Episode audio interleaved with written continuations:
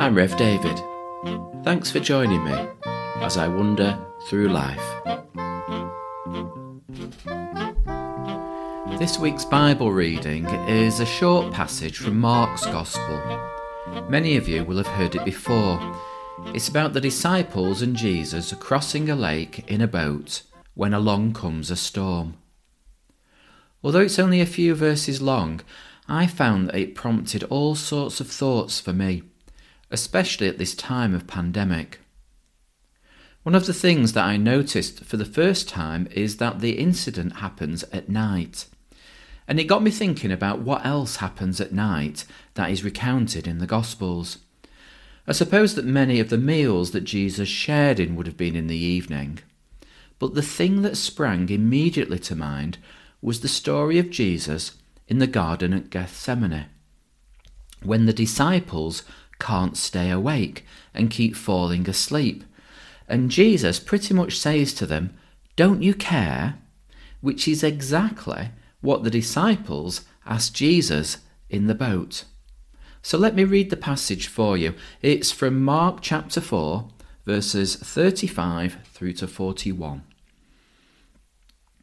That day, when evening came, he said to his disciples, let us go over to the other side.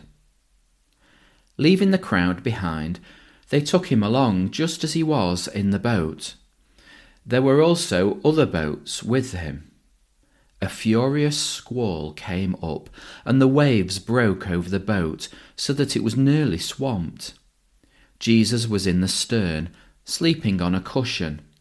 The disciples woke him and said to him, Teacher, don't you care if we drown? He got up, rebuked the wind, and said to the waves, Quiet, be still. And then the wind died down, and it was completely calm. And Jesus then said to his disciples, Why are you so afraid? Do you still have no faith? They were terrified and asked each other, Who is this? Even the wind and the waves obey him. This might sound like a daft question, but would you buy a used car from Jesus? And what I'm really getting at here is do you trust him? Nowadays, you can go onto the internet and look up information about business people to see whether they're trustworthy or not to see if they are reliable and do a good job. It's not quite like that with Jesus. I think that we have three sources of information. Firstly, the Gospels. We can read about what Jesus was like 2,000 years ago. Secondly, other people's experiences of Jesus, people we know, who can sometimes share with us what Jesus has done or is doing in their lives. And then, thirdly, our own experience of Jesus, which we may or may not be aware of. This thing about trust is very important because it's tied up with faith. Mostly nowadays, we confuse faith with belief. We say that to have faith you have to believe certain things. But really, faith is about having enough trust to do certain things. So let me put it like this Imagine that you are standing at the end of Arnside Pier, and the tide is really high and it's very foggy. And someone tells you that there's a boat tied up at the end of the pier. Some people will say that having faith means that you believe that the boat is there even though you can't see it. But my view is that having faith is trusting the person who's told you about the boat enough that you're prepared to step off the, off the pier into the boat, even though you can't see it. In the story, Jesus asked the disciples, Do you still have no faith? This isn't about what they believe, it's about whether or not they trust Him. All through the storm, Jesus is there with them in the same boat, tossed about the, by the storm just as they are.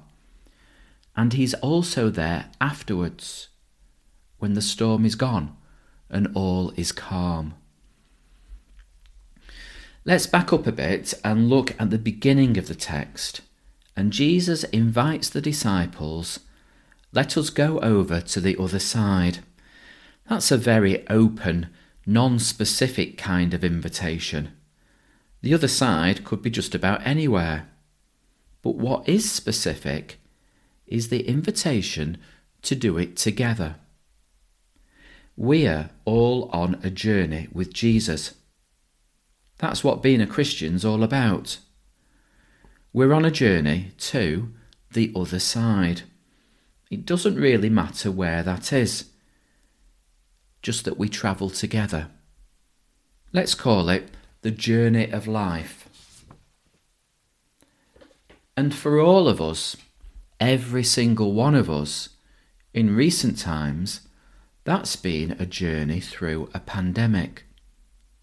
And I bet that there have been times for all of us when we've cried out just like those disciples did, Don't you care? And Jesus calls back, Trust me, have faith. It's a big challenge that. How can we know that Jesus really is in the boat with us? This goes right to the heart of our faith. Trust that's all we can do. Put your hand out into the dark and trust that it will be held. Over the coming months, the pandemic will change in nature.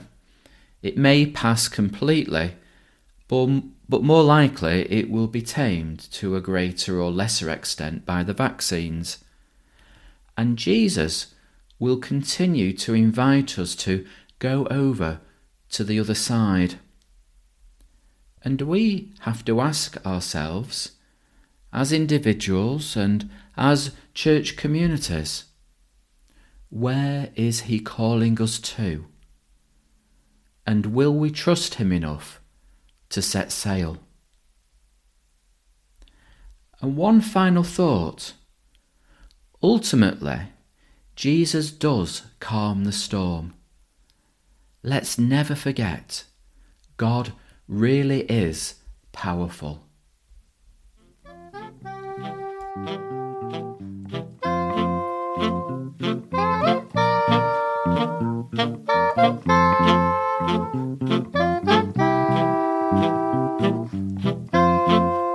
That's it for now. Thanks for listening, and I'll see you next time.